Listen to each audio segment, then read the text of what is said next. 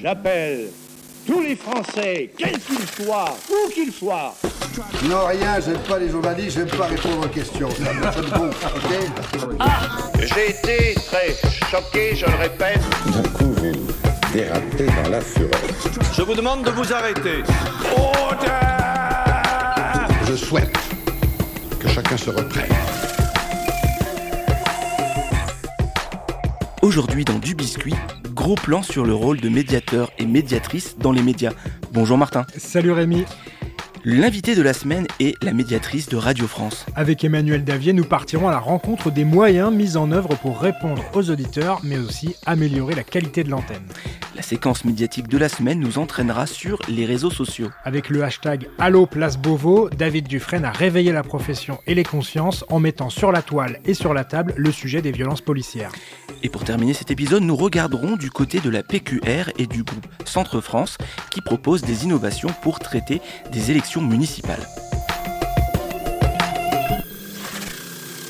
quand j'ai commencé les signalements, moi je me suis appuyé sur le, le, le- le rapport euh, donc de ce grand gauchiste Jacques Toubon, euh, défenseur des droits, décembre 2017, dont aucun député, dont aucun député ne s'est saisi, pas plus évidemment de la majorité que de l'opposition. Il a fallu à ces députés euh, euh, 11 mois pour se dire tiens, on nous a donné un rapport. Et dans ce rapport, tout est dit. Vous avez huit recommandations, tout y est. Le LBD, l'EGLI F4, le- le- le- l'encagement ou la NAS, euh, qui, ne correspond à rien euh, juridiquement ni policièrement, hein, qui, est, constamment euh, utilisé. Bon. Donc, c'est ça, c'est de dire on est dans un état de droit. L'état de droit, c'est pas la loi du talion, c'est pas parce que quelqu'un casse qu'il doit se perdre un œil, ça marche pas comme ça. Et par ailleurs, ensuite, quand on, analyse les mutilés, les blessés, les gardes à vue, etc., on, voit bien que ça s'abat de manière totalement aveugle. Alors avec le hashtag Place Beauvau, le journaliste David Dufresne a mis en lumière un sujet primordial qui n'était que peu traité jusqu'à présent. Il s'agit des violences policières. Oui, parce que l'on parle souvent des violences dans les manifestations, au, moment de mouvements sociaux, au moment d'émeutes en banlieue, par exemple. hein, c'est toujours à travers ce prisme qu'on voit ces, endroits-là et, et ces manifestations. Mais il y a également des violences policières qui se sont déroulées lors du mouvement que les journalistes ont appelé, et maintenant qu'on appelle le mouvement des Gilets jaunes. Et David Dufresne, il n'a pas forcément enquêté euh, de longs mois pour aller découvrir ce qui se passait euh, dans les cortèges. Non, il a simplement pris des informations qui étaient disponibles sur les réseaux sociaux et il a fait son travail de journaliste en croisant les sources, en essayant de les vérifier, en appuyant à chaque fois chaque dire sur un élément euh, tangible, en essayant de faire euh, son enquête sur les réseaux sociaux. Et c'est ça qui était le plus décourageant, hein, c'est que euh, tout était disponible mais que personne avant lui ne l'avait fait. Et est-ce qu'on peut apporter des explications à cela? Alors, tout simplement parce que euh, David Dufresne est un précurseur dans un certain nombre de domaines. Autrement, euh, il y a aussi les journalistes qui traitent les faits divers, hein, qui sont les journalistes qui sont très proches des sources de la police notamment, et c'est toujours difficile d'aller critiquer leurs sources, euh, même di- indirectement, hein, mais euh, on a l'impression d'être en conflit d'intérêts. En gros, la police nous donne des informations sur tel ou tel gangster, réseau ou fait divers, et après, quand on les met en cause en disant que les LBD sont dangereux, qu'il y a eu des infractions, qu'il y a eu des, des problèmes dans le maintien de l'ordre, euh, c'est plus compliqué. David Dufresne, lui, il est déjà spécialiste aussi du maintien de l'ordre. Il a écrit un livre sur le maintien de l'ordre à la française, donc c'est quelque chose qu'il qu'il connaît. Et il avait tout simplement euh, aussi pas mal de compétences sur les réseaux sociaux, des amis qui l'ont aidé après pour mettre en forme un petit peu tout ça. Mais il a lancé le hashtag Allo Place Beauvau et à chaque fois, il a signalé des faits de violence policière en disant voilà, ça, ça se passe comme ça en ce moment, regardez. Et tout ça a été collecté. Il a permis un travail d'enquête, de collecte et ça a été mis en forme euh, par le site notamment Mediapart. Et quels sont les résultats? Eh bien, un web documentaire, en tout cas, une nouvelle manière de faire euh, de l'information à partir euh, des informations traitées par David Dufresne avec pas mal de visualisation, de data visualisation, la visualisation des données. Et on va pouvoir revivre ce, cet épisode des Gilets jaunes à travers les chiffres tout simplement des personnes qui ont été éborgnées, des personnes qui ont perdu une main, des personnes qui ont été blessées, des personnes qui ont été gravement atteintes ou euh, témoins indirects, etc. Et là, on a toute cette visualisation de cette violence policière qui s'incarnait, mais que personne n'arrivait vraiment à rendre palpable. David Dufresne l'a fait. Et j'espère, et c'est ce qu'il a dit, hein, il a dit merde, pourquoi vous l'avez pas fait avant? Euh, il a parlé à ses confrères, donc j'espère qu'on pourra continuer de parler euh, de ces thématiques et puis bien d'autres grâce euh, aussi aux réseaux sociaux et au crowdsourcing, c'est-à-dire à faire appel au public pour qu'il nous donne des informations au fur et à mesure que la foule, crowd en anglais, nous donne des informations et permettent de faire ce travail-là parce que c'est un travail titanesque.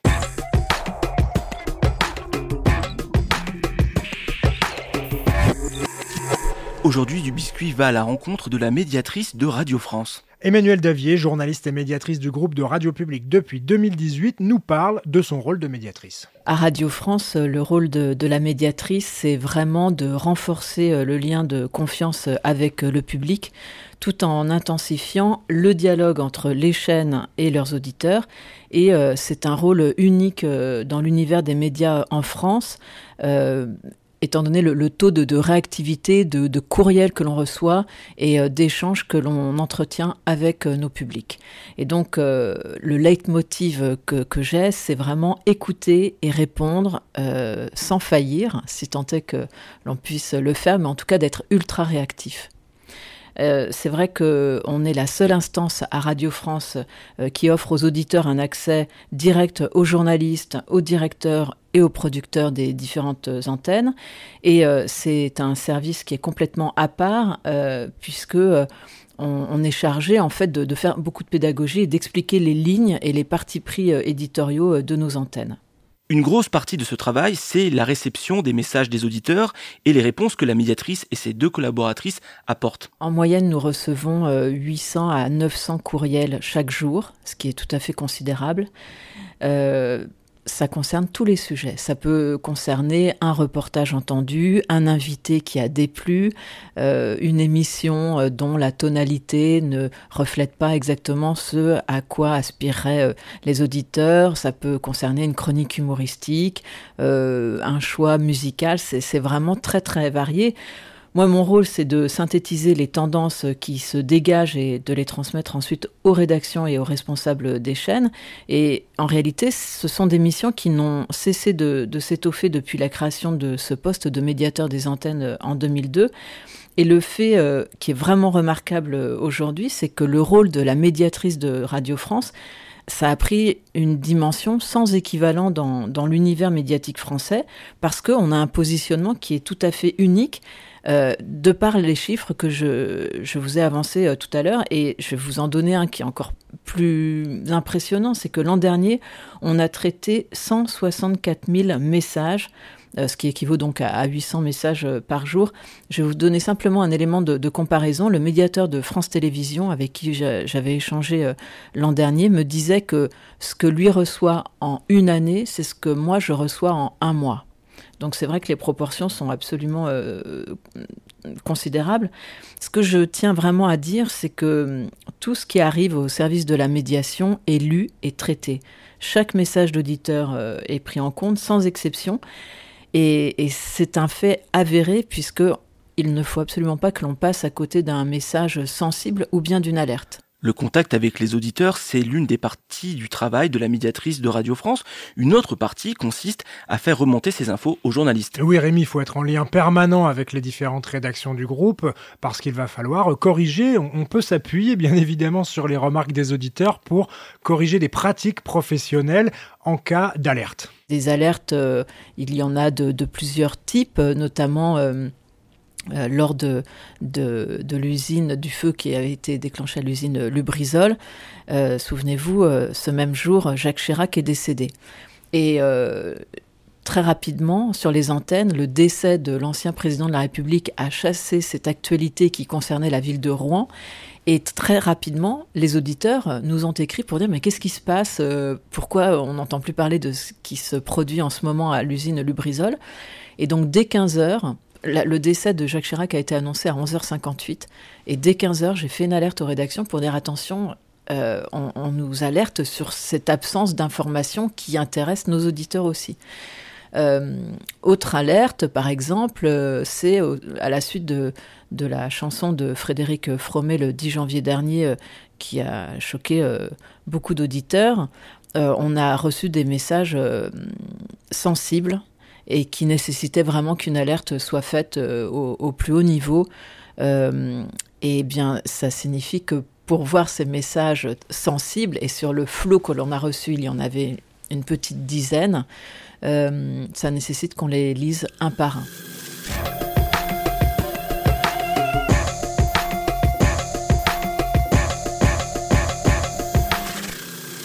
Une fois les sujets identifiés et les préconisations étudiées, Emmanuel Davier contacte directement les rédactions et les journalistes pour améliorer la qualité d'antenne.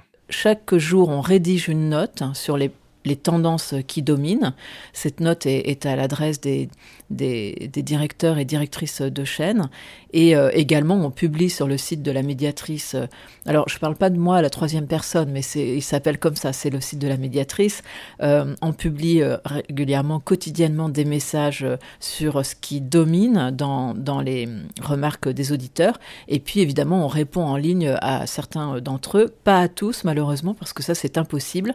Parfois, je juge nécessaire de contacter directement au téléphone des auditeurs quand j'estime que le, mail est suffisamment euh, euh, éloquent ou qui nécessite une attention particulière. Euh, la dernière fois que je l'ai fait, c'était hier.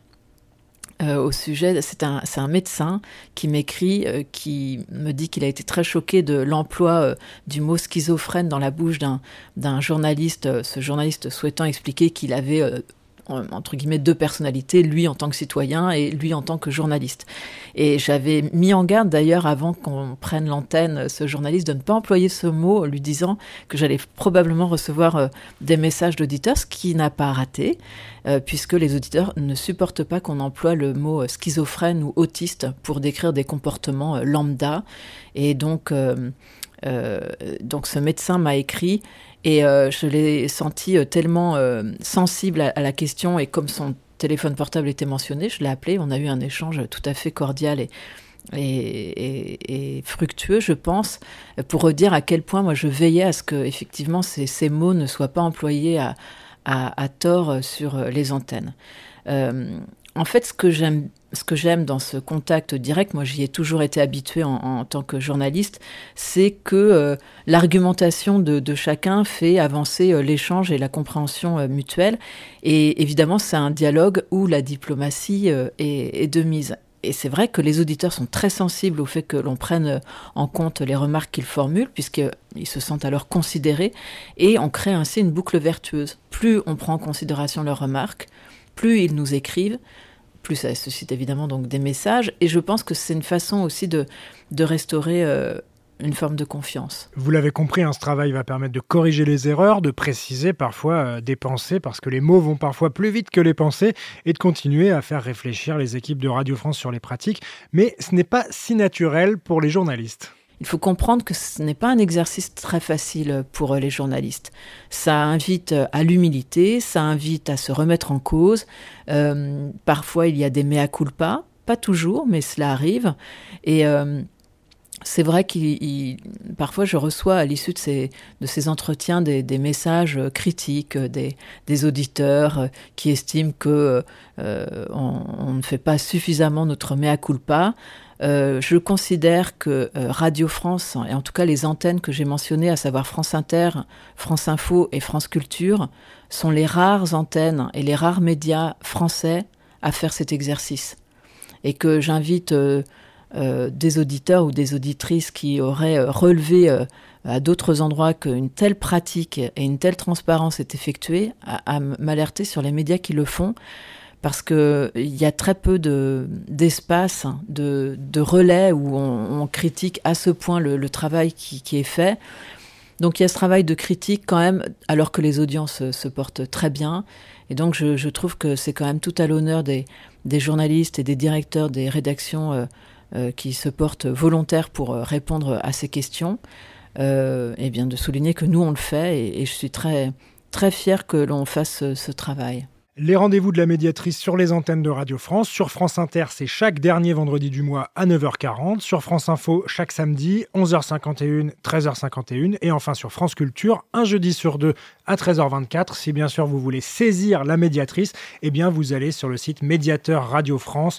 Vous pouvez également interpeller la médiatrice sur les réseaux sociaux.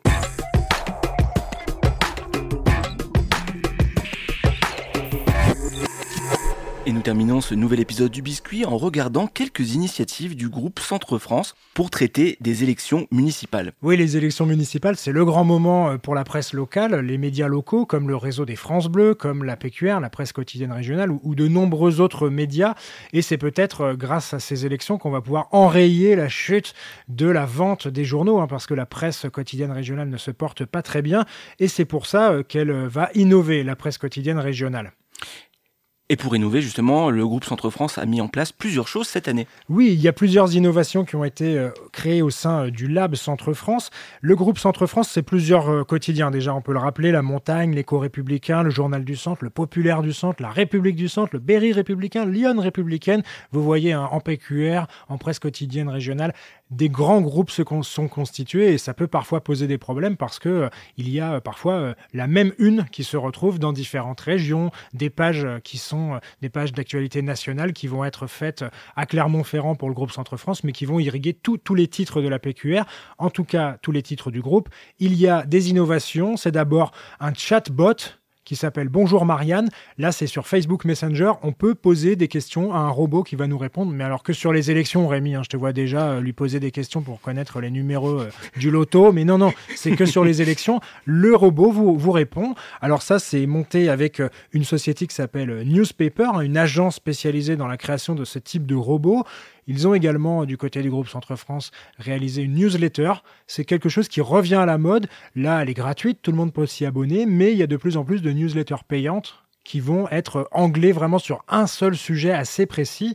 Et puis, euh, il y a d'autres choses, la réalisation d'un podcast. Oui, tout le monde s'y met. Oui, Rémi, il n'y a pas que du biscuit, mais euh, chacun peut faire des podcasts pour nous parler des maires et des mairies. Ça s'appelle Vue sur mer avec euh, Sud-Ouest, donc le journal Sud-Ouest qui s'est euh, regroupé là-dessus. Et puis, autre autre chose très intéressante proposée, pas forcément que pour les élections municipales par le groupe Centre France, c'est la réalisation d'un collectif de données et d'un collectif de journalistes qui travaillent en local. Et ça a permis, euh, par exemple, une grande enquête sur les hôpitaux, euh, enquête qui a été publiée dans différents titres du groupe Centre France, bien sûr, mais aussi d'autres journaux, d'autres groupes de journaux qui appartiennent à ce collectif euh, data local qui ont été montés, entre autres, avec la montagne. Donc ces initiatives sont à suivre, mais il y en a bien d'autres pour traiter les élections municipales ou pour tenter de revendre un petit peu plus d'exemplaires de la presse papier. Merci Martin, c'est la fin de cet épisode du biscuit. Alors on vous rappelle que vous pouvez le retrouver ainsi que tous les autres sur le site lechantier.radio. Et Martin, on se dit à, très vite prochaine. pour un nouvel épisode du biscuit. Salut Vous pouvez retrouver du biscuit sur le site lechantier.radio et sur Instagram. N'hésitez pas à liker, partager et à nous attribuer plein d'étoiles sur Apple Podcast. Avant de vous quitter, je vous souhaite bonne chance à chacune et à chacun d'entre vous. Au revoir.